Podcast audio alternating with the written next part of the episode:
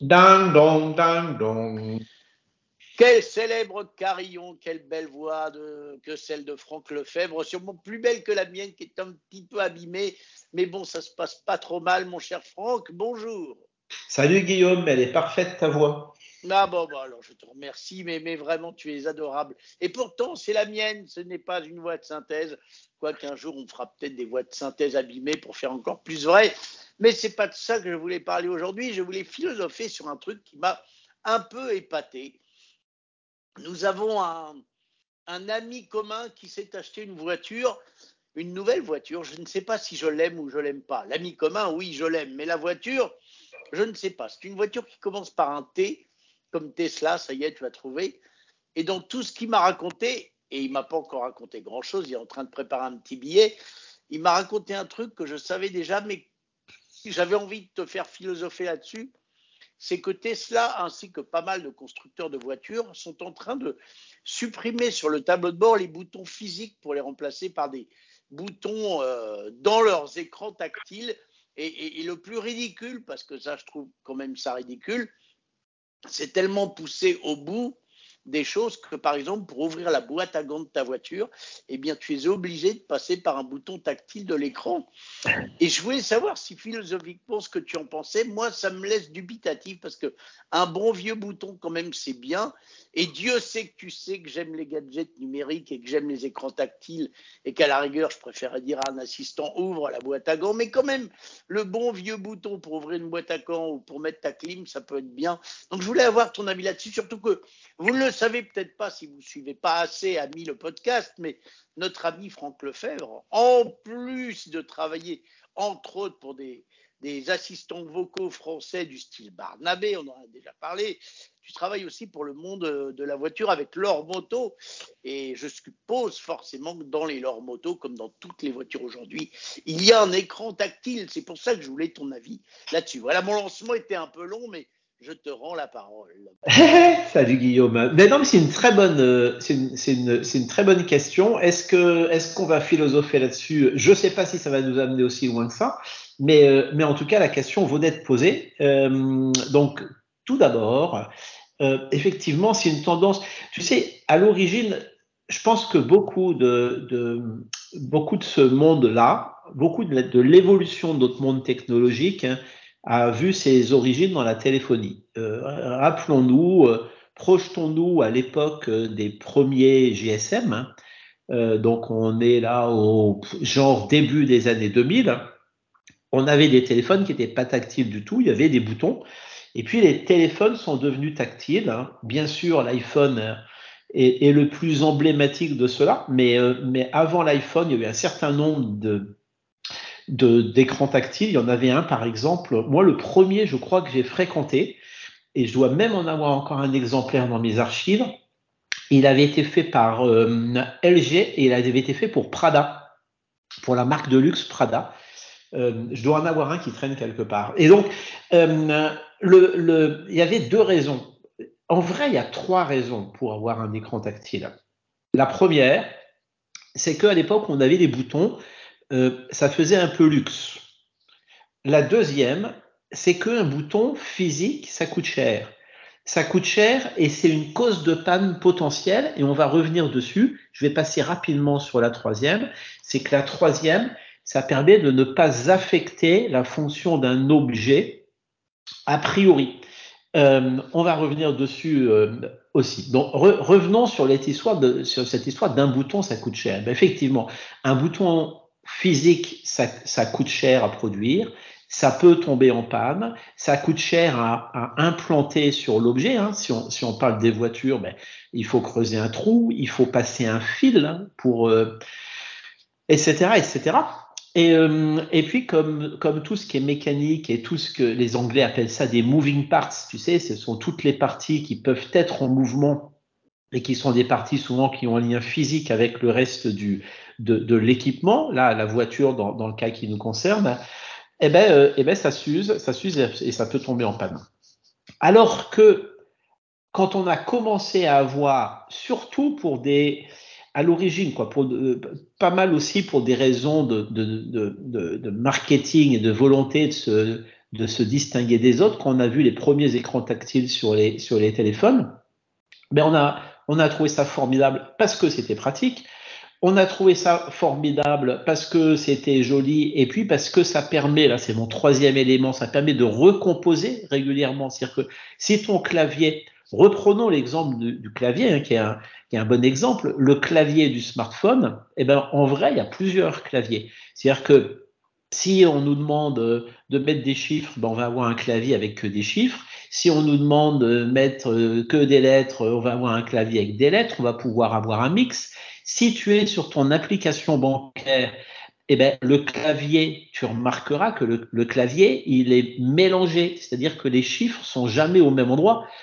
Et pour quelle raison? Ben, Ça, c'est fait pour éviter qu'un petit malin qui, mettrait dans ton téléphone un programme malicieux puisse savoir à partir de l'endroit où tu appuies quel est le chiffre que tu composes pour te voler ton PIN code.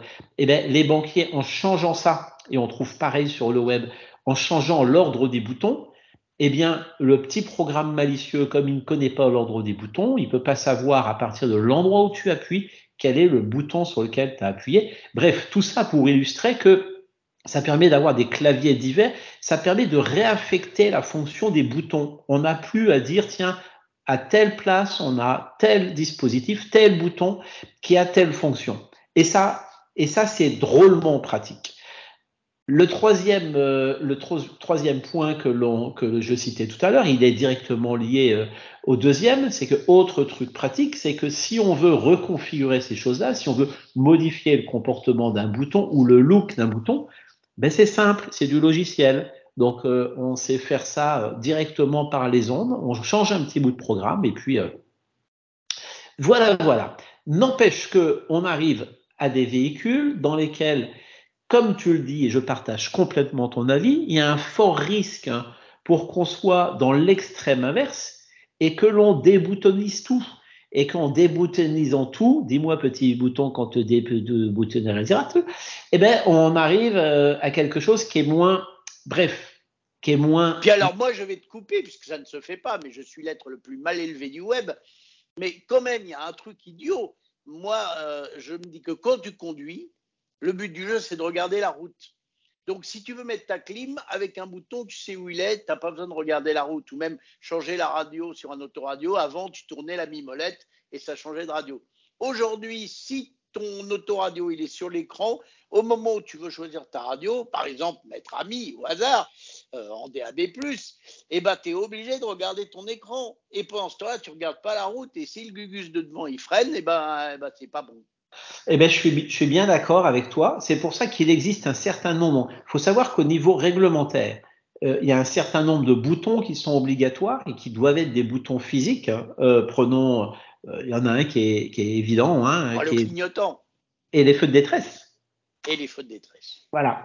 J'en connais pas exactement la liste, hein, mais les feux de détresse, c'est sûr, ça doit être un bouton physique, puisque on considère, peut-être à tort, mais on considère que, quand tout est en panne dans ta voiture, eh ben, euh, le bouton euh, qui va permettre de mettre les feux de détresse, lui, il est toujours pas en panne, et c'est sûrement une bonne idée. Tu parlais d'être clignotant. Il est vrai que ce qu'on appelle le komodo, c'est-à-dire tous ces petites tiges qu'il y a autour du volant qui permettent d'avoir euh, les essuie-glaces, les phares, le conservateur de vitesse, les clignotants, etc. Ça, ça disparaît pas beaucoup aujourd'hui. Euh, mais, mais après, pour tout ce qu'il y a sur la console, pour tout ce qu'il y a sur le tableau de bord et entre le conducteur et son passager avant, euh, eh ben, il y a plein de choses qui ont tendance à disparaître. Mais on revoit, tu vois, prends l'exemple de la Tesla, on, on, est bien dans cette idée d'une hyper numérisation du véhicule, dans cette idée de le vieux fantasme qui consiste à dire que, que voiture moderne, c'est un ordinateur avec des roues dessus, alors que dans le temps, on avait euh, un châssis avec des roues et peut-être un ordinateur, un, ordinateur euh, à l'intérieur. Et ben, ça, la logique a inversé le, le, sens du courant. Et il est sûr qu'il y a plein de fabricants qui ont tendance à, à sur, surnumériser l'intérieur en tout cas, hein, en ce qui concerne euh, la gestion de la clim, quoi, de la clim, du chauffage, la gestion de l'autoradio.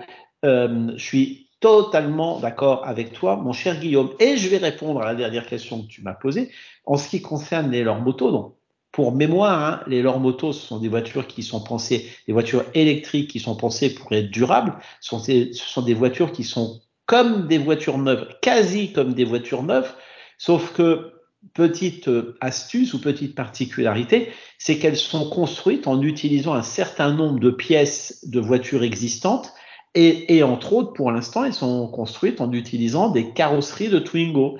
Donc, une leur moto, ça ressemble, c'est réglementairement d'ailleurs une Twingo, mais, mais il y a plein de choses qui ont changé à l'intérieur.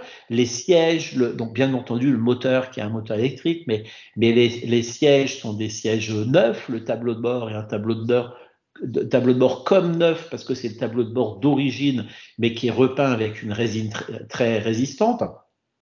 Et bien entendu, cette voiture, on le voit peu, mais elle est truffée d'électronique. Et donc, par quel, euh, par, comment peut-on voir qu'elle est truffée d'électronique? Ben, euh, Déjà parce que tu peux, as une appli mobile qui te permet de piloter un certain nombre de choses, parce qu'il y a plein d'informations qui sont remontées et qui, et qui permet au constructeur de savoir si tout va bien dans la voiture et de te prévenir avant que tu tombes en panne. Ça, c'est bien appréciable. C'est vrai, ça c'est bien. Mais il y a également un écran. Et cet écran n'est pas tactile, figure-toi. Ou plus exactement, sur les leurs motos, il y a, il y a un écran qui est, qui, est, qui est un écran qui est pas très haut. Il est gros, euh, il est épais, euh, il, est, il, est, il est haut comme et large un paquet de cigarettes pour prendre une, une métaphore qui va être ah oui, de moins en moins écran. compréhensible. 5-6 ouais, pouces, quoi. Ouais, mais il est très large. D'accord. Il est, il, est, il est très large et il est large comme euh, genre deux paquets de cigarettes, deux longueurs de paquets de cigarettes si tu veux. Et, et, il se trouve juste derrière le volant. Et donc il est tout à fait hors de question qu'il soit tactile parce que vu l'endroit où il est, si jamais tu devais appuyer dessus, ça serait pas pratique. Il faudrait que tu passes ta main à travers le volant et ce serait non seulement pas pratique, mais ce serait extrêmement risqué. Et pour les amoureux de la Twingo, eh bien, le petit écran qui est au milieu de la planche de qui bord. Qui donnait la vitesse que j'adorais. Eh ben, il donne toujours la vitesse. Il est génial. Il est toujours là. Donc, il est toujours là pour des raisons, euh, pour des raisons euh, pratiques et réglementaires. Donc la première, c'est parce qu'il est là, il fonctionne très bien, il est très solide et donc ça serait dommage de le changer. Et puis il y a une question réglementaire qui est que que l'affichage l'affichage de la vitesse étant quelque chose de très réglementé, eh bien, en réutilisant quelque chose qui a déjà fait l'objet d'une homologation pour le véhicule d'origine sur lequel on repose notre véhicule ça simplifie la vie. électrique, eh ben, ça simplifie la vie parce qu'on n'a pas à réhomologuer ça. Et donc, c'est cette histoire de on n'a pas à réhomologuer, eh bien, euh, utiliser une voiture existante et un design de voiture existant fait que, que on, on, le retrouve sur plein de sujets. Et donc, on n'a pas à repenser complètement la voiture et puis surtout, on n'a pas à repenser les trucs qui fonctionnent très bien dans la voiture parce que parce que faire différemment quelque chose dont on était très content, et Dieu sait que la Twigo est un bon exemple où quand on discute avec les gens, tout le monde nous explique que ah celle-ci elle était bien, toutes les autres qui ont été faites après elles sont beaucoup moins bien. Parce vrai. que cette manie des constructeurs automobiles pour, de, de, toujours moderniser, et je mets moderniser entre guillemets, parce que est-ce que c'est vraiment ça la modernité? J'en suis pas sûr. En tout cas, de toujours moderniser, changer tout l'intérieur et puis la moitié des extérieurs de voitures, est quelque chose qui, je pense, jusqu'à maintenant a été nécessaire à leur politique, parce que leur politique consiste à faire en sorte qu'un véhicule soit rapidement démodé pour que les gens se sentent un peu vexés d'avoir une voiture démodée et donc en, acheter, en achètent une neuve.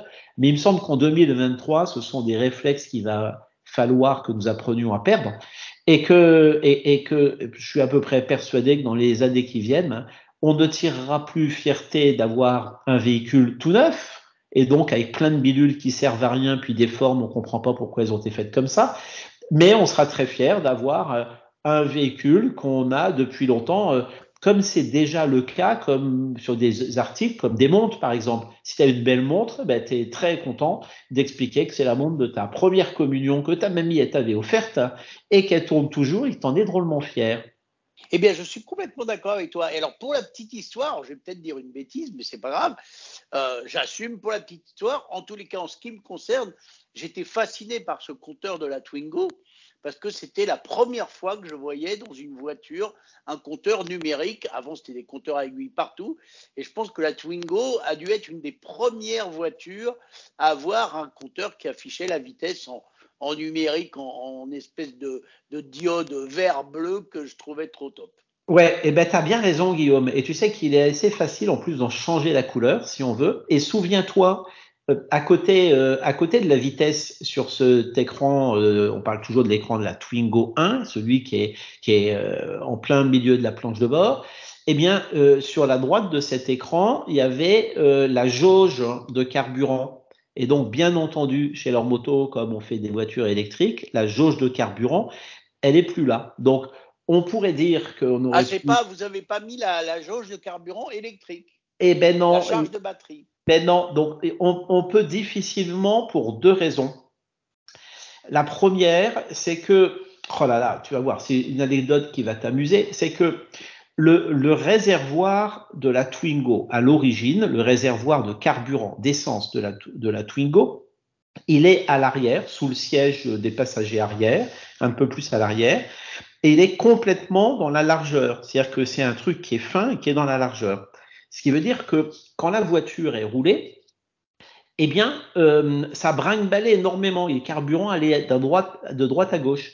Et donc, comme la jauge, c'est un petit flotteur qui est au milieu de ça, eh bien, la jauge est passée son temps à monter et à descendre. Et donc, comme ça aurait changé continuellement et ça aurait été illisible si on avait donné exactement le niveau de la jauge, ben les gens de chez Renault, ce qu'ils ont fait quand ils ont conçu la Twingo, c'est qu'ils ont créé une espèce de savant algorithme qui fait que que ça change pas vite et que ça change pas souvent pour éviter ces, ces modifications-là.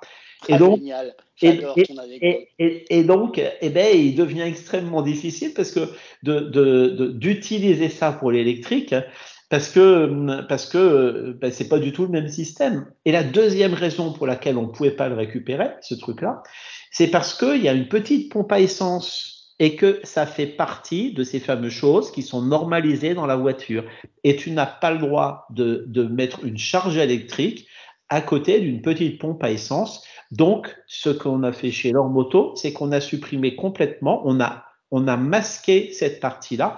Et bien entendu, la jauge électrique et, ton autonomie euh, se trouvent sur le fameux écran tactile, mais qui n'est pas tactile, qui est juste derrière le volant.